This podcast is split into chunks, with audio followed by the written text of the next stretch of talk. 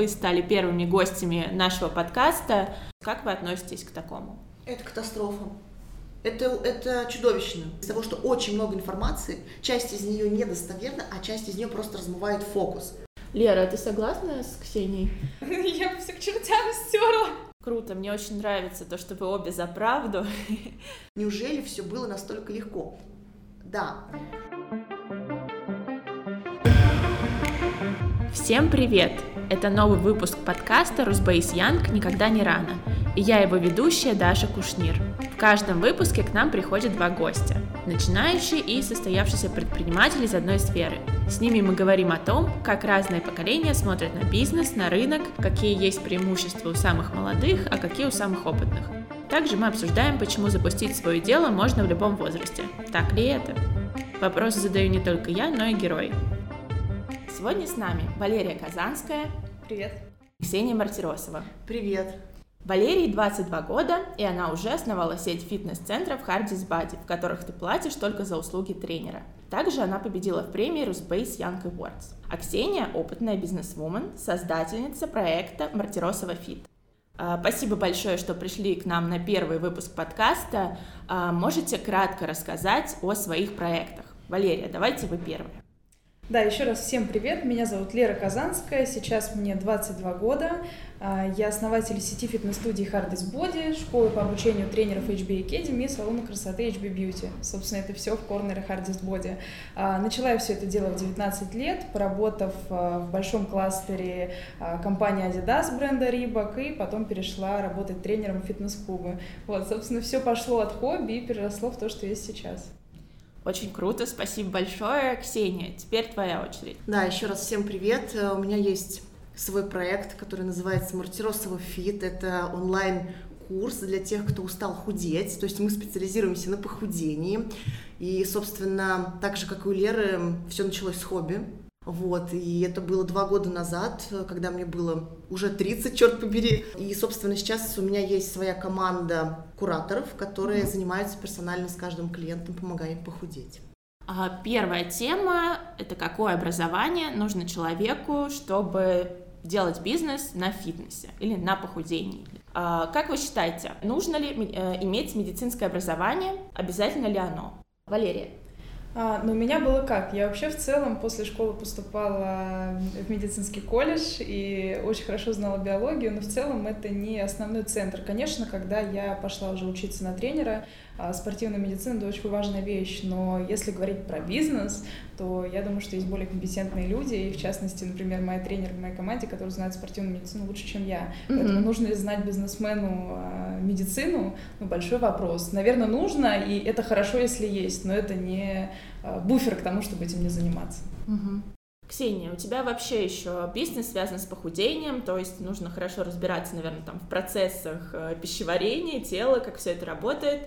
А, как ты считаешь, нужно ли образование медицинское? Хорошо сказала Лера абсолютно, что для того, чтобы сделать бизнес, нужно разбираться в бизнесе. И мой путь был через получение диплома персонального тренера, через нутрициологию, через работу с пищевым поведением. Но вот сейчас, уже оценивая по прошествии времени mm-hmm. тот опыт, я могу сказать, что это была потеря времени. Mm-hmm. То есть, если ты хочешь сделать бизнес, найди команду людей, которые будут в этом очень круты, которые будут понимать гораздо лучше, чем ты, с большим опытом в самих процессах, а mm-hmm. ты организуй свое дело. И вот мне кажется, что с точки зрения бизнеса этот путь гораздо более эффективный, чем идти именно от погружения в саму тему. Но mm-hmm. если ты хочешь делать какой-то нишевый продукт и работать напрямую с клиентами, тогда да. Угу. Если ты хочешь масштабироваться и делать именно бизнес, и тут может быть там фитнес, не знаю, велосипеды, производство тортов и чего угодно, тебе нужно понимать, как устроен бизнес. Не угу. обязательно уметь, уметь печь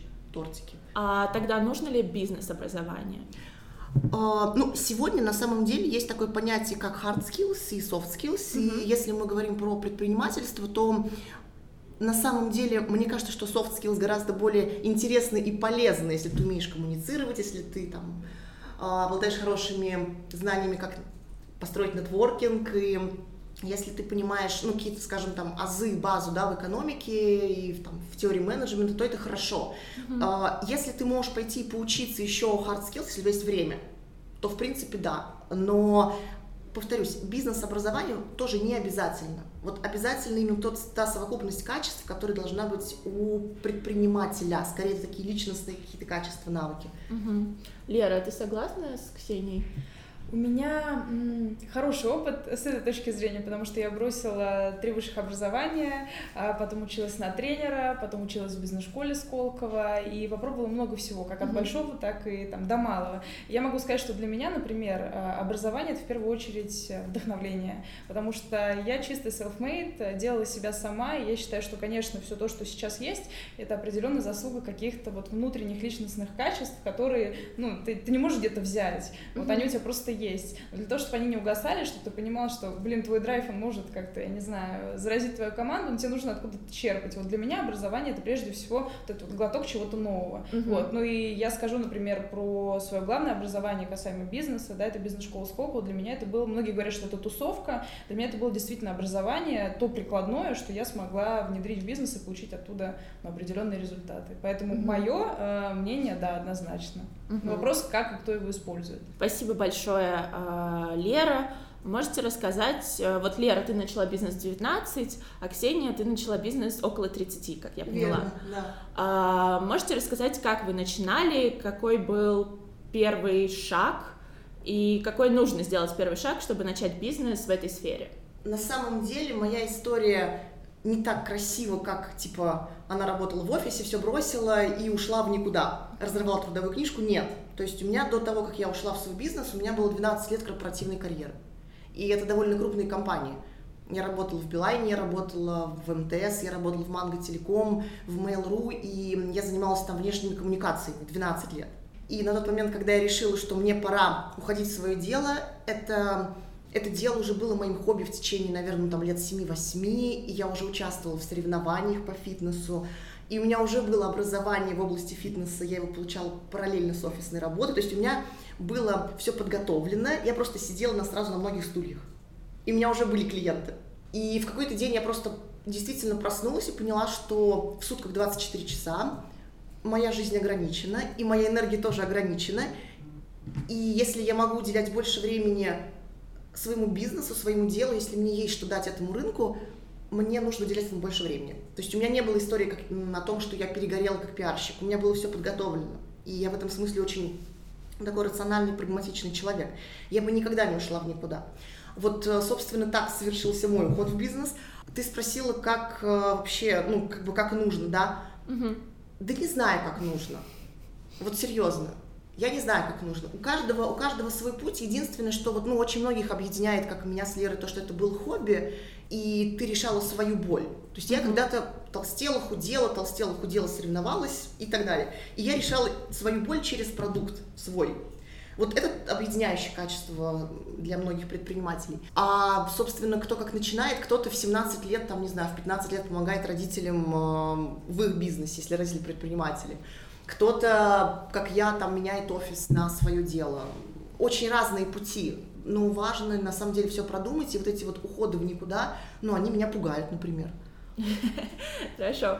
Лера, а у тебя не было такого опыта корпоративной работы, но ты, тем не менее, все равно начала свой бизнес. Расскажи, пожалуйста, про свою историю. Да, но я вот как раз-таки вообще абсолютно... Ну, мне кажется, сложно быть в 19 лет антипрагматичным человеком и вообще в целом там продумывать три шага наперед. И я четко понимала, что если сейчас начну... Я делаю по гороскопу, я очень эмоциональная. Я понимала сто процентов, что если я сейчас начну там просчитывать, как может быть по-другому, я просто это не открою. Ну, потому что есть куча факторов, которые тебе показывают, что, ну, ты как бы провалишься и потеряешь просто деньги. А у меня тогда вообще в целом и денег не было, поэтому потерять то, что я могла взять в кредит, в целом как бы вдвойне обидно. Вот, поэтому я просто сказала себе, так, все, стоп. Если я решил, что я делаю, значит, я делаю, но дальше как бы разберемся.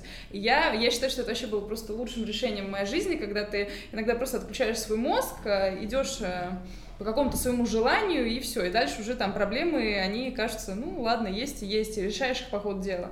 Вот, поэтому я, конечно, запускала абсолютно на желание сделать что-то по-другому, и я не запускала объективно бизнес. То есть я сделала студию, в которой я могу быть тренером, и в которой я поменяю определенные стандарты, потому что в целом Hardest я сделала для того, чтобы изменить а, манеру поведения в фитнес-клубах между менеджментом и тренерами, потому что там очень нарушенная система, которая меня адски раздражала, и я подумала, нет, вот хоть одно место с такими же ребятами, как я, я сделаю, где будет все нормально. И я действительно докажу себе, что эта модель а, бизнеса, она работает. Вот. Ну и, собственно, потом уже клиенты показали, что это бизнес, и мне пришлось уже что-то делать. То есть у меня было все от обратного.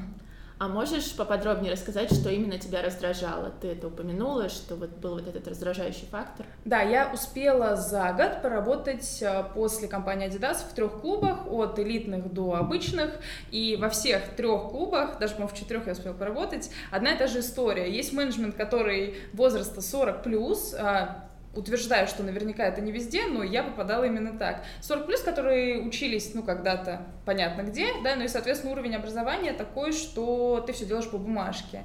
Вот, но история про то, что сейчас это онлайн, супер скоростная история, и когда ты понимаешь, что стандарты работы с клиентом и твое какое-то поведение, которое может принести тебе в карман и в клуб деньги, ну, она не сопоставляется, и спорить тебе с этим бесполезно, потому что люди к тебе приходят, они тебе доверяют, они приносят тебе деньги, а система клуба это обрезает. Ну, и как бы происходит конфликт, то есть ты не понимаешь, что делать дальше. То есть ты либо подстилаешься под клуб, делаешь так, как им нужно, но при этом ты не выполняешь свою роль тренера, потому что тренер это не по крайней мере, в клубах, тренер это не шаблон, как ты должен себя вести. То есть люди покупают харизму, а ты не можешь дать свою харизму, потому что есть определенные рамки. Все, вот и конфликт, который я хотела решить.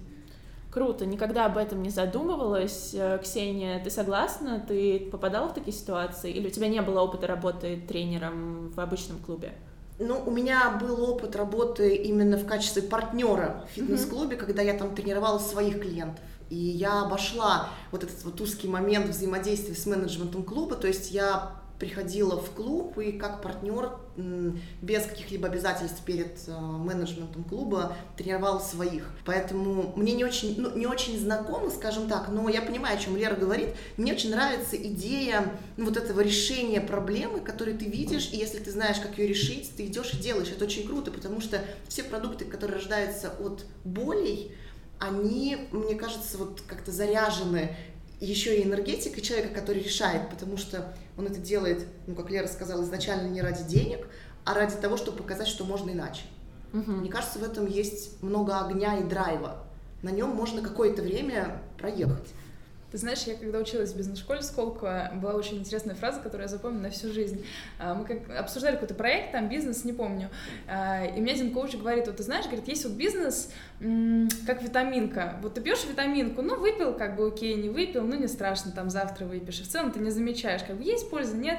А есть таблетка обезболивающая. Это то, что ты выпиваешь, как бы тебе в момент просто, ну вот, решает проблему стопроцентной, ты ее ждешь, ты ее ищешь, ты понимаешь, насколько она цена важна. Так вот если твой как бы бизнес это обезболивающее, всем все понятно. Вот, а когда это витаминка, ну понятно, что витамины куча, но ты как бы не замечаешь. И это вообще очень сильно повлияло Хорошо, на меня и на каждом да? очень да. круто, да. И ты просто не задумываешься об этом. Ну да, есть, нет.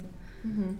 А сейчас тема ЗОЖа, здорового образа жизни, здорового питания, она становится все более популярна появляется много фитнес-клубов, появляется много других проектов, связанных с этой темой. Как вы считаете, что нужно сделать, чтобы быть уникальной на этом рынке? Довольно таком уже развитом. Ксения. Найти боль людей, которым ты будешь оказывать услугу в области фитнеса. Ну, то есть mm-hmm. э, вот само УТП, оно, его рецепт, оно, он всегда одинаковый. То есть тебе нужно найти конкретную нишевую аудиторию, нужно найти конкретную боль, которую ты будешь решать, и показать, как ты это можешь делать иным способом, э, в отличие от главного конкурента на рынке. Угу. Все, если ты находишь, если ты находишь вот это вот то, что ты можешь делать иначе, и если это иначе является не твоей маркетинговой фишкой, а является твоим неповторимым, неповторяемым, неповторимым лучше звучит, конкурентным преимуществом, неповторимое конкурентное преимущество, то у тебя будет успех. То есть ну, я рассуждаю именно с точки зрения вот э, бизнеса, mm-hmm. да, вот. Лера, что ты думаешь? Ты знаешь, я думаю, что преувеличен бум касаемо ЗОЖа, потому что можем бесконечно говорить о том, как он популярный и вообще, как все это прекрасно растет. Но да, окей, фитнес-клубы, студии открываются, но потому что это условно стало модно. Это не значит, что рынок растущий. И я недавно была э, на встрече с девчонкой, которая просадила за год 17 миллионов инвесторских, ну и как бы все. И не просто потому, что она глупая, там очень умная девчонка с огромным опытом, там побольше, чем у меня, раз, наверное, в 500. Вот. Но она говорит о том, что типа самая моя основная проблема была в том, что я думала, что что рынок будет сильно растущим, а он органический. Mm-hmm. То есть, да, шмихи может быть много, может быть там куча прекрасных блогеров, которые об этом рассказывают, но фишка в том, что как бы люди не меняются внутри. Вот, да, есть определенные тенденции касаемо онлайна и офлайна, да, понятно, что там пул людей из офлайна перешли в онлайн, может быть, за счет этого кажется, что есть какой-то бум, но по факту как бы, все идет очень органически, то есть у нас люди не стали, да, у нас э, взорвался бег, э, в этом есть определенные там показатели, этому можно верить, то есть мы лидеры среди там растущих бегунов, но если взять фитнес, ну, я не вижу какой-то прям супер бум, где можно было бы оценить, что да, там растет супер выручка, и вообще в целом все эти бизнесы успешны, как открываются, mm-hmm. так и закрываются. Окей, okay, а каких проектов не хватает на рынке, если вы думаете, что каких-то вот проектов, хотелось бы, чтобы был такой проект, а его нет? Есть ли что-то такое? Мне кажется, что сейчас э, очень проседает ниша между клиниками и людьми, которых, например, лечат от ожирения, ну, то, mm-hmm. что ближе моей теме, да, про похудение, если говорить, и между фитнесом. Потому что вот эта прослойка, когда у человека, например, а, вторая или третья степень ожирения, он идет к врачу, и врач ему говорит, там, дает ему ряд рекомендаций, и это уже медикаментозно лечится, и человек, он, он все понимает, он получил там полный комплект э, советов, все нормально, но он же не пойдет, например, в тот же самый фитнес-клуб, к тренеру, который э, совершенно не умеет работать с, скажем, людьми с уже с проблемами медицинскими, да, mm-hmm. это не под, про подкачать ягодицы и не про там зарельефиться. И вот эта вот прослойка между людьми, которые сходили в клинику, но их вопрос не в рельефе, не в подготовке к соревнованиям и не в каких-то там трех лишних килограммах, их вопрос более ну, глубокий, да, вот, вот тут вот просто пусто, тут никого нет. И мне кажется, что вот эта ниша может быть интересной. И плюс ниша, которая находится на стыке между фитнесом и психологией, потому что эти две области очень близки. И вот тут вот тоже есть большой разрыв, который никем не закрыт. Мне кажется, что эти два направления интересны. Вот. А что касается самого фитнеса, то да, это ниша, это камерные клубы, это сейчас интересно, это, на это есть спрос. Мне кажется, тут просто будет ниша заполняться. Но она на самом деле тоже остается довольно актуальной. Окей, спасибо. Лера, что ты думаешь? Ты знаешь, я думаю, что в основном а, ну, по крайней мере, основные боли на рынке, они закрыты, по крайней мере, там, в Москве, если говорить там конкретно про рынок. Здесь есть куча всего, и каждый может найти себе психолога в клубе, все прочее. Вопрос, что этого мало. Да, и все привыкли работать по каким-то старым стандартам. Хочешь кубики, ну да, ты там едешь по Москве и видишь, что сейчас везде модно носить кубики, так же, как и раньше, но никто, ну, как бы не приходит к каким-то новым тенденциям, например, как из Америки. То есть, да, сначала должен подумать головой, для чего тебе это надо, а потом пойти туда, куда тебе нужно. Вот, поэтому я считаю, я не вижу каких-то там вот основных болей, которые не закрыты, потому что, ну, наверняка, по крайней мере, в Москве бы их точно уже кто-то закрыл, вот, но я считаю, что очень многие вещи просто не доносятся до а, потребителя за счет того, что у нас слабый маркетинг. Ну, по крайней мере, а, образование маркетинга в целом, ну, оно плохое. И донести ту информацию, например, о тех болях, о которых мы говорим, ее сложно по определенным там причинам. А что не так с маркетингом фитнес-проектов? А, да в целом не фитнес-проектов. Вот э, я не знаю, я, например, столкнулась с большой проблемой, я думаю, что многие меня поддержат, что образование маркетинга в Москве, в частности в России, очень низкое. И здесь побеждает тот, кто просто там чувствует свой проект, драйвит и находит какую-то точку. Но по факту где ты можешь получить какой-то качественный фундамент, но ты его не найдешь. История про, не будем говорить, известные там курсы и так далее, да, но это все мотивашка. Если мы говорим про прикладное какое-то образование, ну, здесь с этим сложно сложно, поэтому я думаю, в этом основная проблема. Угу. Ксения, ты согласна? Мне кажется, что вот как раз идея того, что в области фитнеса маркетинг проседает, в этом Лера права. То есть она как более широко берет. Я хотела бы немножко сузить да, до области фитнеса. У нас даже не то, что маркетинг проседает, у нас в нашей а, области есть проблема между связкой маркетинг-продажи, отдельно продажи. И многие, сейчас многие приложения начинают затачивать свой продукт именно под область фитнеса, это хорошо, да, и, но удивительно, что многие, например, фитнес-клубы, даже уже большие, а, не пользуются CRM-системой, или многие там, не знаю, фитнес-клубы условно ведут учет работы тренеров в таблице Excel, и я, как человек, пришедший из области IT, и понимающий, как, как может быть, и то, что сейчас происходит в области фитнеса, да, разница колоссальная. Вот. Эм, с другой стороны, те предприниматели, которые побыстрее это поймут, они будут иметь большую фору. А с чем это связано, с тем, что такая большая разница? Ну, ты знаешь, мне кажется, что Но если берем какие-то прям совсем большие проекты, да, сетевые, то там дело обстоит лучше. Если берем игроков средних, то чаще всего это люди, которые начинали от вдохновения, от драйва, от какого-то своего там э, внутреннего желания сделать людей лучше и так далее. То есть изначально это было не про бизнес. Изначально это было про хобби, про дело моей души и что-то такое. Ну и, в общем, как-то повезло или там, э, хорошие партнеры попались, ну, в общем, и, и пошло, и поехало, да, но вот такой заточки по то, что это бизнес, не было. Ну, то есть, потому что в области фитнеса стать предпринимателем от души гораздо проще, чем, например, стать предпринимателем от души в области, э, не знаю, логистики. И поэтому, вот мне кажется, что есть большой пласт бизнесменов, которые как раз больше про энергию, драйв и харизму, о том, что как раз Лера сказала, и гораздо меньше про бизнес. Угу. Вот как-то так я это вижу. Окей, Лера, а ты что думаешь про вот этот баланс э, ты знаешь, я э, однажды просто осознала такую вещь, что ты, если ты драйвишь, то ты драйвишь на определенную сумму денег. Если ты занимаешься бизнесом, это другие цифры. Поэтому для себя важно просто принять решение, что ты хочешь. Да, неплохо, что ты занимаешься самозанятостью, там, ну, работаешь, например, в одной студии, это тоже нормально. Вопрос, что, ну, как бы, что тебе хочется в моменте. Вот, я, например, там год работала вообще в студии, там, своей командой, мне было нормально. Но потом ты как бы просто должен принять решение, что ты делаешь, остаешься так или идешь вперед. Я выбрала другое, ну и, соответственно, драйвить там Э, в малых частях, ну, как бы становится сложно, и ты просто принимаешь решение. Поэтому тут, тут кому что. А вы лицо своего бизнеса, как вы считаете, нужно ли самому или самой выглядеть как реклама своего проекта, особенно в бизнесе на фитнесе?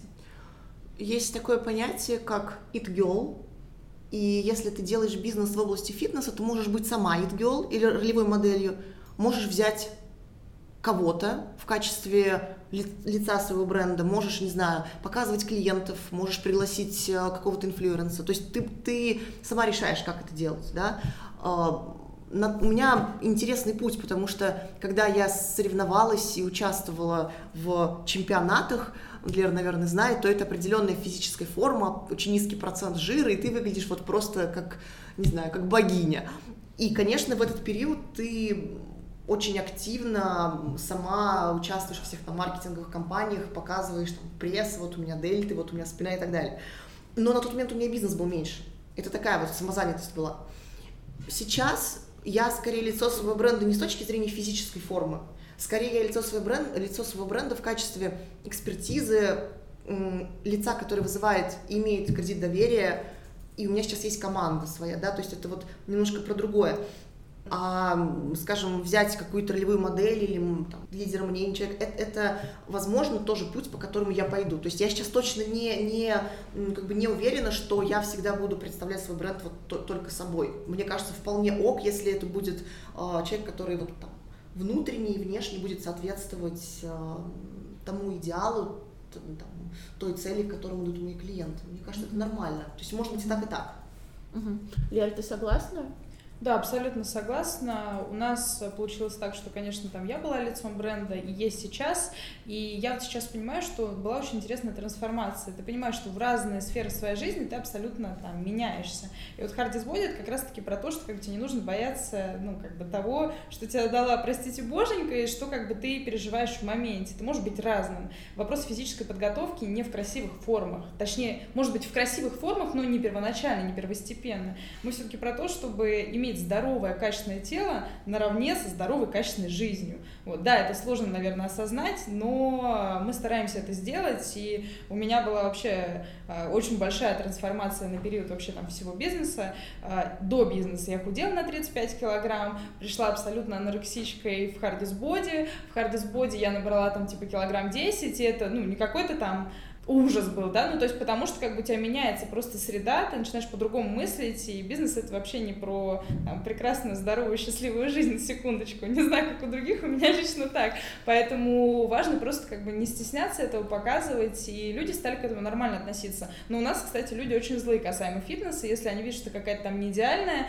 тебе сразу напишут миллион комментариев, скажут там, о, ты же вот лицо там бренда, как так, что-то там у тебя не то, вот, я считаю, что это абсолютно нормально, люди пока на это реагируют, реагируют агрессивно, но я считаю, что нужно быть как бы немножко за правду. Если ты строишь бренд, нужно показывать себя всего.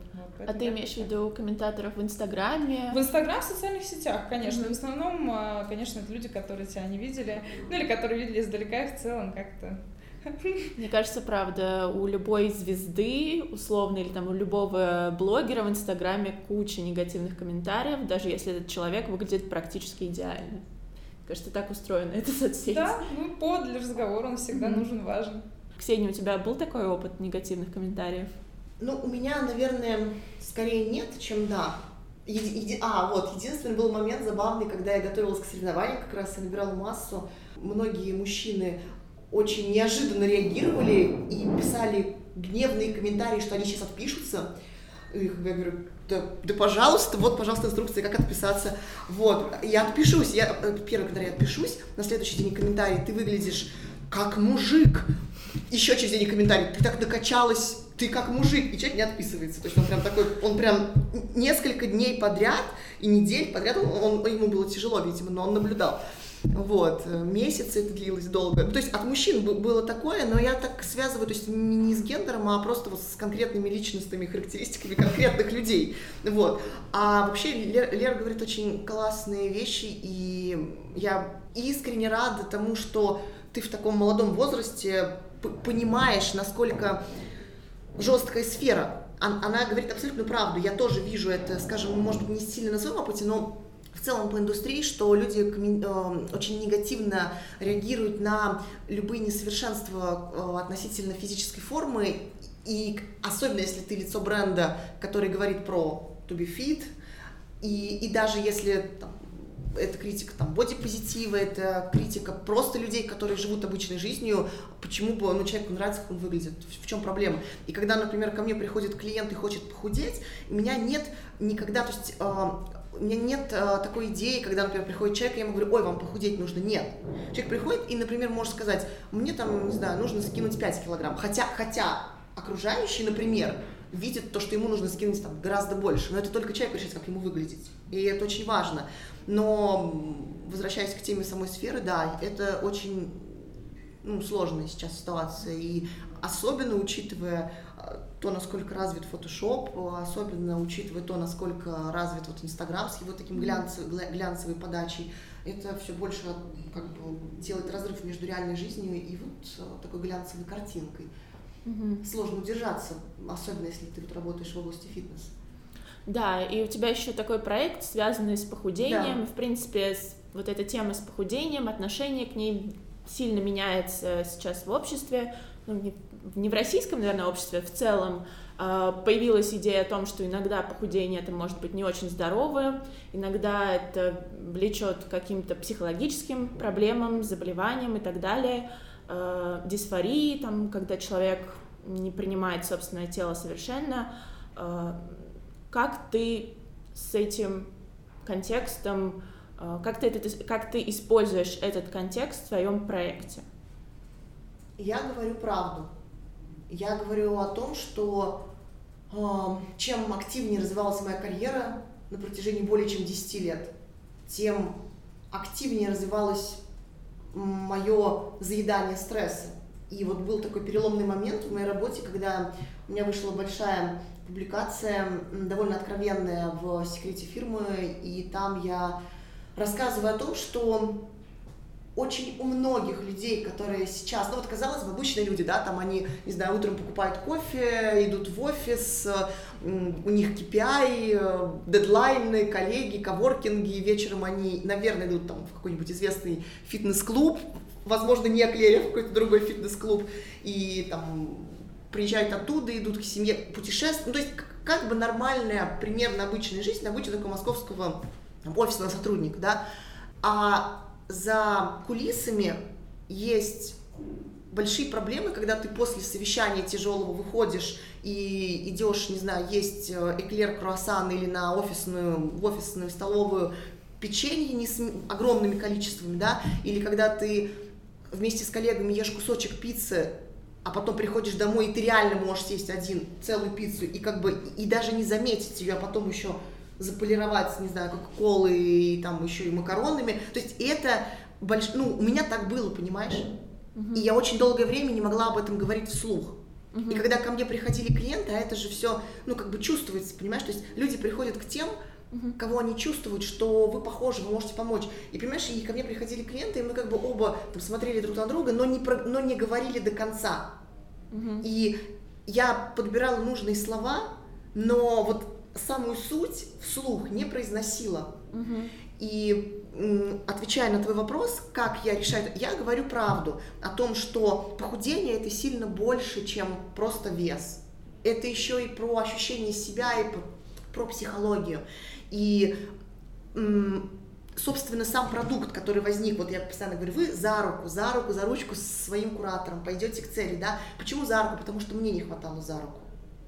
Потому что мне не хватало человека, который скажет, что ты сейчас сорвалась, это нормально. Это ничего, так у всех бывает.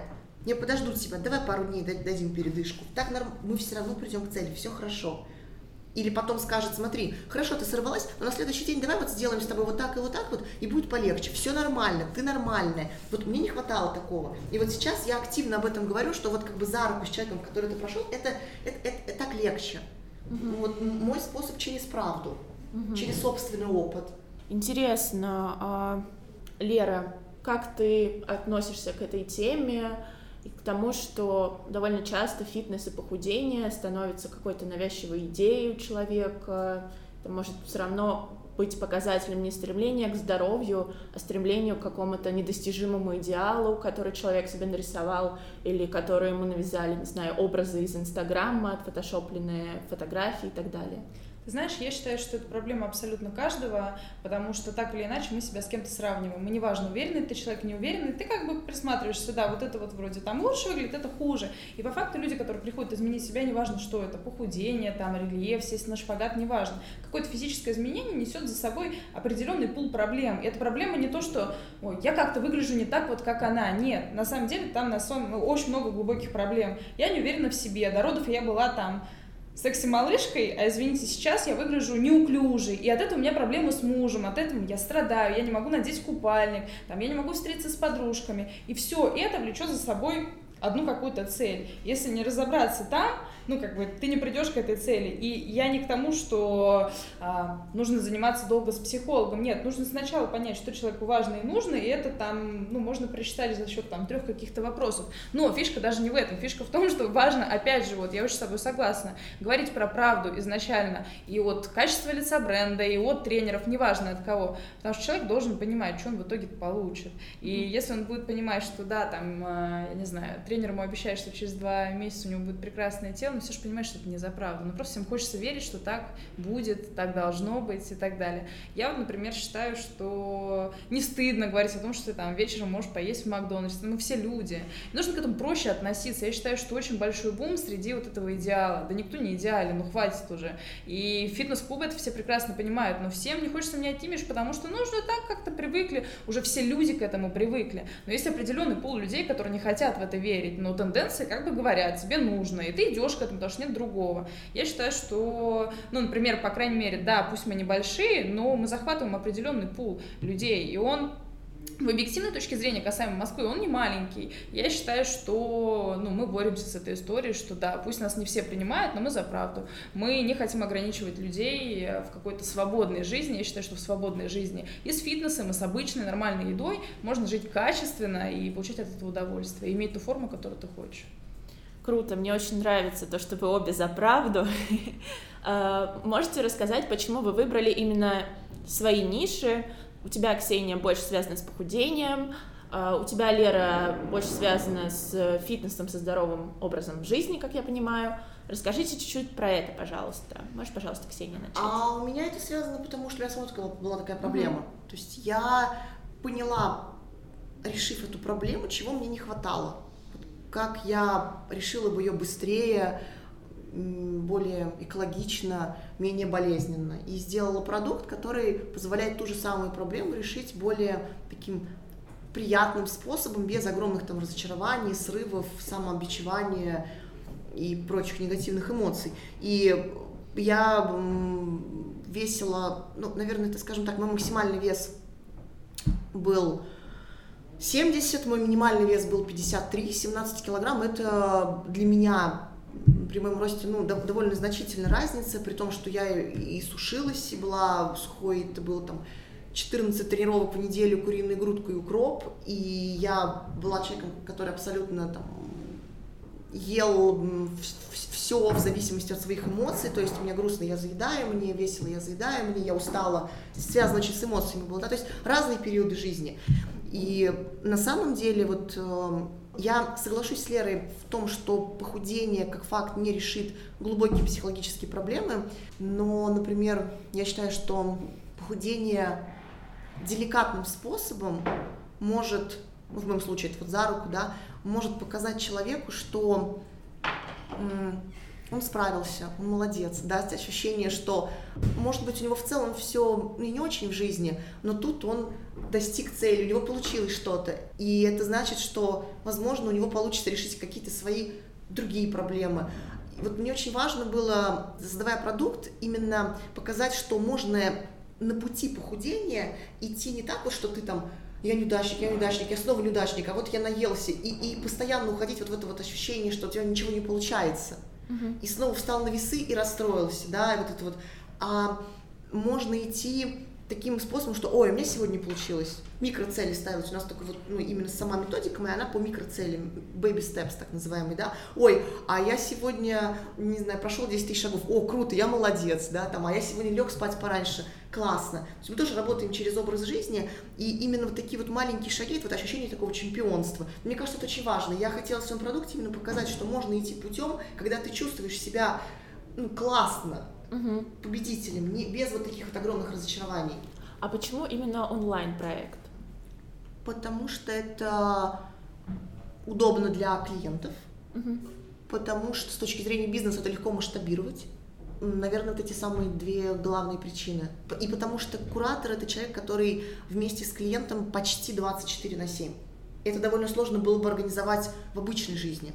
Но в онлайне, когда есть чат, когда ты можешь безлимитное количество писать сообщений, куратор начинает, я стою перед прилавком в магазине, не знаю, какой мне творог купить, заканчивая, у нас корпоратив, я вот тут вот, у меня шампанское, канапе и кусок торта, что мне съесть? Это проще организовать ну, через э, онлайн-канал, чем как, каким-то образом, даже не знаю, каким через офлайн. Да, поняла. Лера, расскажи, пожалуйста, про свой проект. Ну, у нас все просто. Изначально это была фитнес-студия, где люди приходили и тренировались, но так как я коуч и тоже в целом э, представляю все проблемы этих потребителей, мы изначально в целом для себя взяли большую планку, наверное, нагло, но мы для себя приняли решение, кого мы хотим видеть у нас в студиях. Вот. И для этого сделали высокий ценник, относительно высокий, касаемо студийного формата в жилых районах. То есть мы не заходим в центр, мы располагаемся в жилых районах и даем инфраструктуру там, где человек живет. И э, но у нас это получилось, то есть э, мы создаем качественное сообщество, в котором нам самим комфортно. И сейчас, конечно, это сложно сказать, что э, у нас чисто офлайн проект, потому что, ну, по факту это тогда чистая услуга, которую ты оказываешь в студии. Но если мы все-таки работаем с клиентом, а мы работаем с клиентом комплексно, то это, конечно, и офлайн, и онлайн. То есть офлайн для нас это площадка, на которой люди тренируются, а, на которой они встречаются, на которых они вместе объединяются. Ну и, конечно же, всегда есть онлайн поддержка и от тренеров, и в частности, там, да, вот каких-то лидеров мнения внутри бренда, которые позволяют достигать нужных результатов или внутреннего состояния, когда тебе хорошо.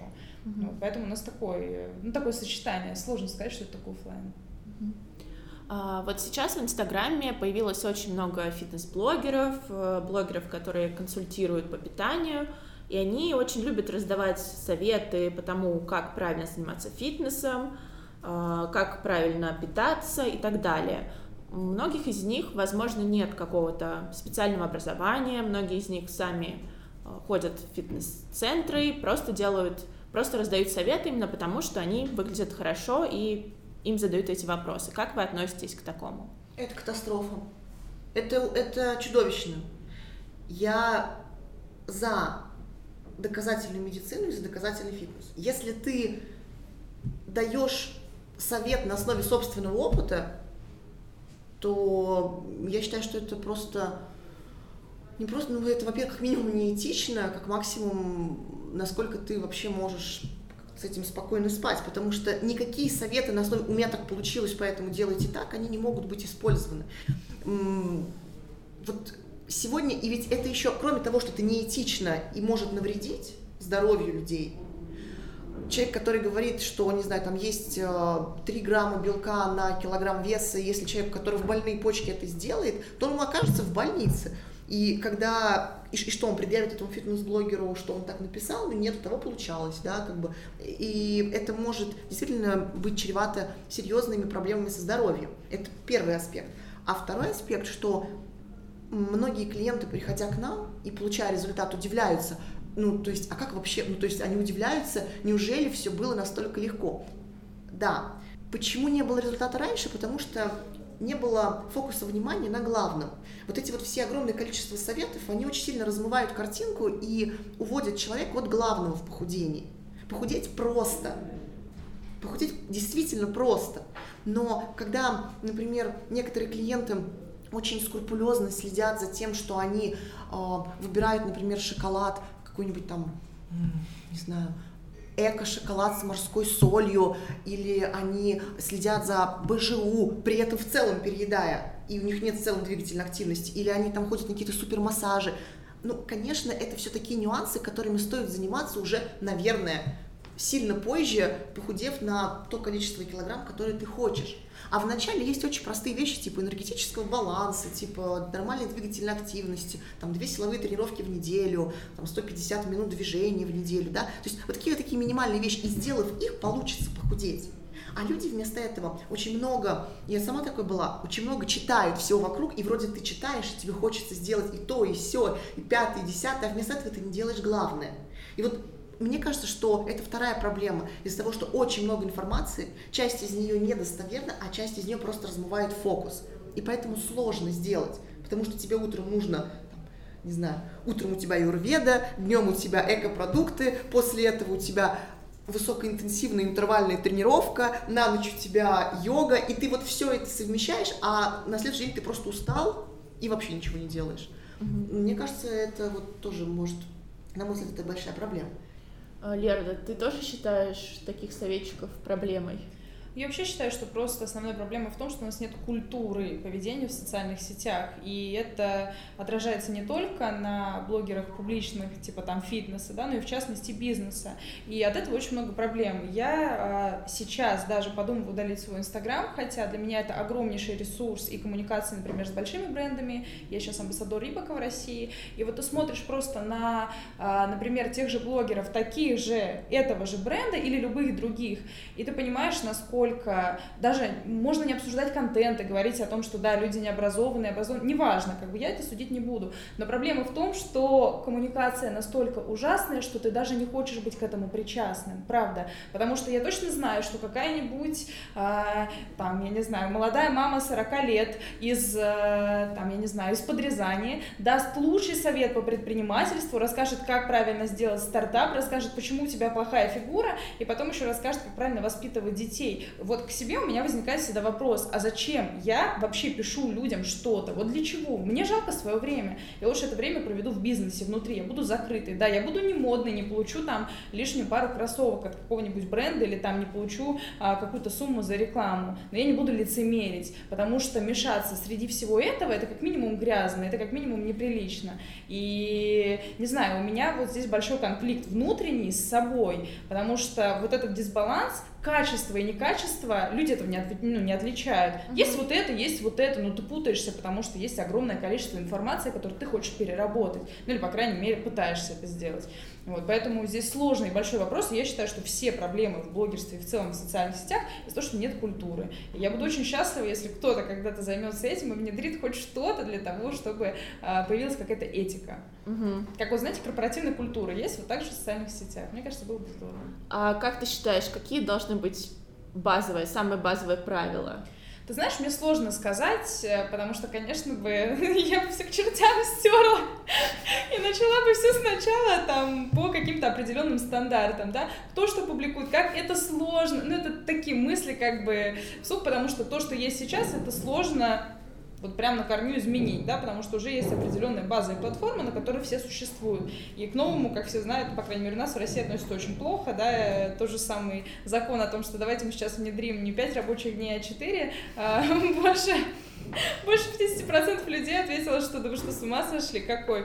Ну, то есть хотят, да, людям хотят сделать добро. Поэтому я, не знаю, мне сложно сказать, э, у меня нет ответа на этот вопрос, потому что я понимаю, что этим я заниматься точно не могу, мне неинтересно, но могу точно для себя расставить приоритеты, что, наверное, в такой э, эре существовать точно не хочется, в социальной эре. Ксения, у тебя бывали мысли удалить свой Инстаграм? Нет, у меня не было таких мыслей. Я очень сейчас так призадумалась, слушая Леру. И я, ну, может быть, из-за того, что я старше, может быть, я не знаю, там, в силу характера, хотя я тоже довольно эмоциональная, но я, наверное, прошла этот этап осознания, что вот раньше были лавочки около подъезда, сейчас Инстаграм. И у людей, ну, у нас у всех очень много внутренних демонов, которые очень сложно где-то выпустить, применить, выгулить. И в основном люди выгуливают их в социальных сетях, когда никто не видит, как ты выглядишь, никто не, никто не просит тебя смотреть в глаза и говорить гадости. И ты можешь сидеть перед там, безжизненным монитором, знаю, телефоном, писать абсолютные вещи, которые ты никогда бы не сказал в глаза. И ты таким образом, как мне кажется, выгуливаешь своих внутренних демонов, свои комплексы, свои проблемы, свои неудачи. Вот, я думаю, что у каждого такого человека, который пишет гадости или негатив, у него есть свой мотив. Всегда, вот любого человека, вот кто бы что ни сделал, ни сказал, у всего есть мотив. Другое дело, как ты к этому относишься. Я вот э, для себя приняла такую позицию, что я не учу людей и не пытаюсь их переделать с точки зрения этики, хотя я прекрасно понимаю, о чем ты говоришь. Иногда бывает очень обидно. Но я решила для себя, что вот я занимаюсь их похудением, а их этика, их там, нравственные нормы, их ценности – это их дело. И если только я чувствую, что человек начинает переходить какую-то границу, я могу довольно четко обозначить свои границы, при этом сказать, вы знаете, вот мы сейчас с вами отклоняемся от темы, давайте вернемся к нашему похудению, вот что делать-то будем, да, или там давайте вернемся, мы тему обсуждали про похудение, а не про то, насколько там уродливые, не знаю, у кого-то фигуры, вот давайте вот вот, вот с этим. Вот, поэтому я всегда возвращаю к своей узкой теме, если речь идет, идет об обсуждениях каких-то, и, и туда вот не иду. Потому что, ну, невозможно научить всех быть высоко нравственными, мне так кажется. Mm-hmm. И мне кажется, даже нет смысла это тратить, тратить свое время, удалять Инстаграм точно не стоит. Вот. Mm-hmm. Может быть, как, как вариант, не знаю, может быть, стоит подумать, ну, почему тебе это обидно. Хотя ну, мне это говоришь, тоже наверное, обидно. просто про личностное ведение Инстаграма, ну, и как бы в целом про личные коммуникации. А я говорю несколько про а, бизнесовую историю с точки зрения позиции бренда, там, и ведения всего этого. То есть ты понимаешь, что при определенных затратах твой контент и контент, ну, условно, слабый, он мешается. И ты как бы задаешься вопросом, а стоит ли в моменте, ну, то есть сравнивая ну, понимаешь, да, весы, uh-huh. а, стоит ли мешать условно свой качественный контент, который ты считаешь качественным, да, и тот, который ты считаешь непрофессиональным, вместе в одну кучу при условии, что это не приносит тебе ну там определенные ценности, да, и ты можешь это время а, и свою энергию потратить в несколько другое русло, например, там ну, в улучшении каких-то бизнес-процессов. Я вот больше про это. Да, а говорю. а когда ты говоришь про некачественный или слабый контент, что ты имеешь в виду? Это вот про как раз-таки те советы от э, не знающих и не понимающих, которые мешаются, например, с чем-то чужих, чужих брендов, чужих э, или других Абсолютно, людей. блогеры, или... да, всех лидеров мнения, Я вот поняла. все, что есть. Слушай, ну ты же классно сказал вначале о том, что у тебя есть своя аудитория. Да, она есть, но ты тоже хочешь ее расширять, правильно? А зачем, зачем чужие? Ну, то есть, э, знаешь, я, э, мне кажется, вот очень, очень важно, когда ты говоришь правду, mm-hmm. вот я говорю правду о том, что, например, у меня было там заедание стресса, эмоциональное заедание, я там худела, толстела и так далее. Ко мне же никогда не придет женщина, которая считает, что она идеальна, или что она скоро будет идеальной, или что у нее не может быть никаких недостатков. Она не придет. И, а я и не хочу. Пусть ко мне приходят мои. Так же и у тебя. Ты, мне кажется, также будешь масштабироваться, расширяться за счет своих. Потому что понимаешь, придет не, не твой, ты потратишь деньги на привлечение его к себе, потратишь усилия команды, энергию, время на то, чтобы с ним работать, а он в итоге уйдет еще и недовольный. Поэтому пусть лучше не приходит. То есть э, делай свой качественный контент, придут только свои. И как бы не, не, не думай о том, что ты смешиваешься. Да, ты смешиваешься, но на твой-то клюнут твои качественные целевые, они поймут, они разгадают, они не спутают.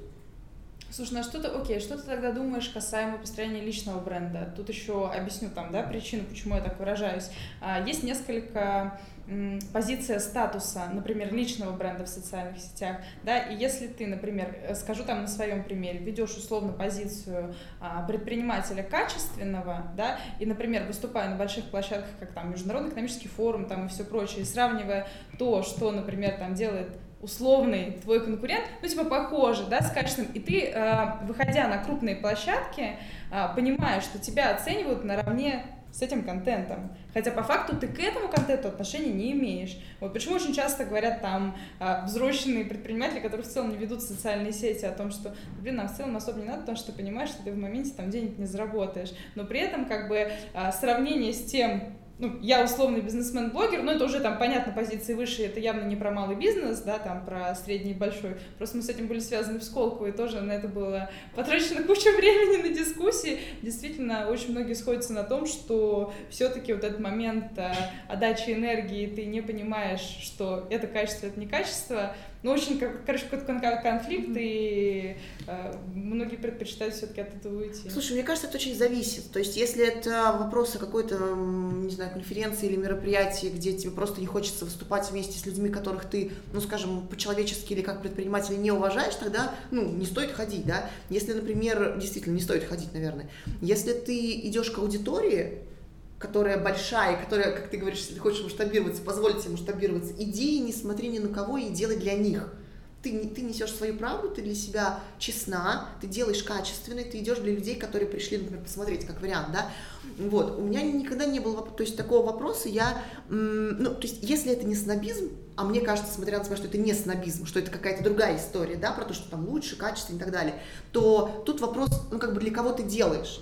Если есть аудитория, которой ты можешь помочь, который готова тебя воспринимать, который хочет услышать что-то правду какую-то и крутое, надо идти ради них. И вообще не смотреть на то, кто там рядом с тобой. Ну, как-то так я это вижу.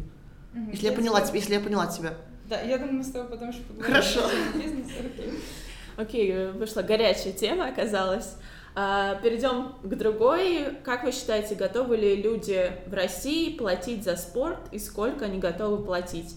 А, Еще меня очень интересует вот этот вариант с онлайн-контентом, потому что, как мне кажется, многие люди в России не готовы пока платить за онлайн-контент, или они не, не высоко оценивают его ценность. Так ли это, Ксения? Мне кажется, что ну вот действительно, ты очень классно сказала о том, что сейчас инфобизнес в области фитнеса очень интенсивно развивается, и я в, каком, в каком-то роде тоже занимаюсь этим, э, этим же самым. И то, то есть я на своем опыте поняла, что бесплатные вебинары, бесплатные там, онлайн или офлайн мероприятия, они просто с точки зрения эффективности для меня неинтересны, потому что люди это не воспринимают.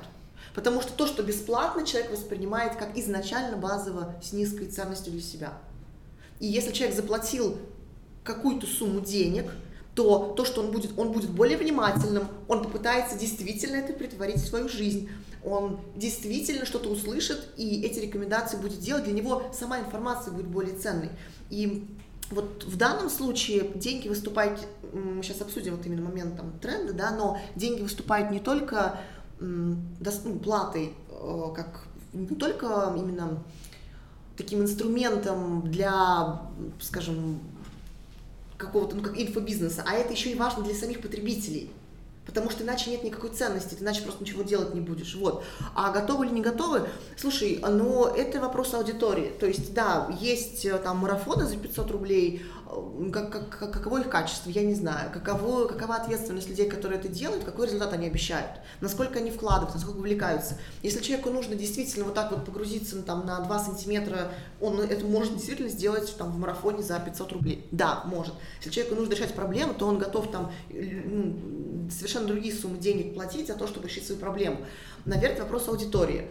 А, но вот такой момент, такой вот какой-то, не знаю, то, что люди получают очень много контента, они закормлены этим. Я думаю, что это только в области фитнеса. Я думаю, что это в целом тренд сейчас гораздо шире, чем просто фитнес. И в других областях он, он тоже есть. А, Лера, а у тебя, ты говорила, что у тебя, в принципе, чек выше среднего, то есть э, люди, которые приходят к тебе, готовы платить чуть больше, чем в среднем. Э, расскажи, почему? А, ну, у нас все просто. Мы создали платформу, где ты рядом с домом получаешь хороший сервис, качественное обслуживание, э, персонализированный подход и персонализированные тренировки. И когда ты внутрь погружаешься и понимаешь, что тебе сейчас не расскажут про быстрый результат, а когда ты платишь за знания тренера, который тоже заплатил за это когда-то деньги, и каждый месяц повышает, ну или там, условно, каждый сезон повышает свою квалификацию, он понимает, что он платит за знания, за конкретный результат в долгосрочной перспективе. Вот, поэтому мы говорим про это, мы практически никогда не даем скидки, потому что у нас есть четкая позиция, позиции, потому сколько у нас стоит тренировка и что мы в нее вкладываем. И, простите, обучить продажам человека, обучить качественному сервису и улучшаться. Улучшаться тоже стоит денег. Поэтому клиент наш, он это понимает, и мы не готовы делать э, дешевле. Ну, потому что мы не понимаем, как это можно сделать при условии, что, например, фитнес-образование, в целом образование стоит сейчас недешево. Угу. Ксения, а у вас есть скидки? Нет. Нет? У вас э, у тебя такая же позиция? Э, похожая позиция у меня, если мы делаем какие-то там дополнительные предложения клиентам, то это чаще за ту же сумму дополнительное что-то. Не меньше цена, а дополнительные бонусы и так далее. Просто мне кажется, что если, не мне кажется, я глубоко убеждена в том, что если человек не покупает за ту цену, которую ты озвучиваешь, это значит, что человек не видит ценности, ты не донес ему ценность, которую он приобретет, покупая твой продукт. Это вопрос того, как ты умеешь объяснять, рассказывать человеку, что он получит. И я тоже ну, много, много примеров знаю, когда, например, там, если ты не знаю, можно, ну, простой эксперимент провести, да, не знаю, продать человеку, как в этом фильме, эм, как это было, с Уолкер-стрит. Э, да, да, по-моему, в этом фильме было, когда он продавал ручку и спросил, что поставь подпись на этом документе, он хотел продать ручку, если я не путаю, и он сказал, зачем мне ручка, а потом он сказал, подпишите бумагу, и ему понадобилась ручка в этот момент, и он готов был эту ручку купить за какую-то там, ну, за огромные деньги. Так, так, так и в любом продукте. То есть, если ты просто не умеешь объяснять, в чем ценность, то, конечно, тебе придется демпинговать и, наверное, снижать ее. Ну вот, если ты можешь объяснить ценность своего классного продукта, то это не вопрос денег. У людей, у людей действительно, у людей всегда, ну как бы деньги, люди зарабатывают деньги. Другое дело, что тебе нужно встроиться в их э, статью расходов попасть и объяснить, почему именно ты, почему именно сейчас, почему твой продукт. Класс, поняла. Спасибо большое. Наверное, последний вопрос, э, который я буду традиционно уже задавать э, в нашем подкасте. Как вы считаете, какие преимущества есть у самых молодых, а какие у самых опытных предпринимателей на рынке фитнес-услуг? Лера. Ну, мне кажется, что для молодых предпринимателей самая большая э, победа в этом возрасте это в том, что у тебя есть куча энергии и нет никаких обязательств, нет детей, ну, в основном, там, мужей, жен, ипотек и так далее. Ты супер свободен, ты понимаешь, что ты можешь рисковать, ты можешь перемещаться, и, ну, в этом плане ты просто очень быстро мобилизируешься, и это очень круто сказывается на проекте. Я считаю, что это самое преимущество. Ксения? Ну, я могу, например, даже как раз про Леру говорить, да, потому что она сидит передо мной, и мне легко э, про нее рассказывать. Основное преимущество — это то, что она смелая, и у молодых предпринимателей, безусловно, это развито гораздо больше, чем у тех, кто уже понюхал порох. Э, вот когда она сказала, что я просто понимала, что мне либо это нужно делать, вот, либо никак иначе, у меня даже, у меня даже мурашки по спине пошли, что я подумала, о боже, как вообще, как, так можно, в, вот просто в омут с головой, вот. Но в каком-то роде вот без обид такая вот слабоумие отвага, это то, что поз... не всем, но кому-то, правда, позволит продвинуться очень мощно вперед. Это первое. Второе, наверное, то, что более молодые, более чуткие к трендам, понимаешь, вот ты, ты, ты чувствуешь аудиторию, ты, не знаю, друг, другого уровня насмотренность, э, люди молодые больше, больше путешествуют, больше как-то вот, ну, впитывают, а это очень важно, а, когда ты становишься старше, у тебя как-то вот это вот губка твоя внутренняя, она становится не, не такой восприимчивой к, к тому, что ты видишь, к тому, что ты слышишь, а это очень важно. Я все время стараюсь ее как-то развивать и пытаться вот остаться в этом э, немножко таком драйвовом, открытом состоянии, чтобы не упустить. А преимущество более опытных предпринимателей в том, что более такой рациональный, прагматичный подход. Ты считаешь экономику одной продажи, ты 10 раз взвесишь, чем что-то сделать. И еще одно преимущество, наверное, в том, что ну, у тебя есть что отрефлексировать. Понимаешь, вот когда есть опыт, ты ну, уже следующие шаги принимаешь не просто вот потому, что тебе интуитивно так кажется, а потому что тебе есть на что опереться. Э, такая, знаешь, такой больший массив данных, который ты можешь использовать.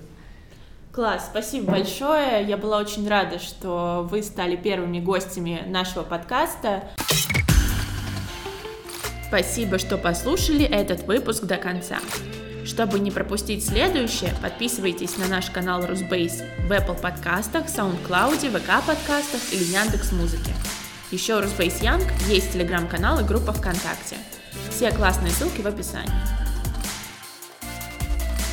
Спасибо всем, кто делал и помогал делать этот подкаст. Денису Харченко, Катерине Бороздиной и Ане Меликян.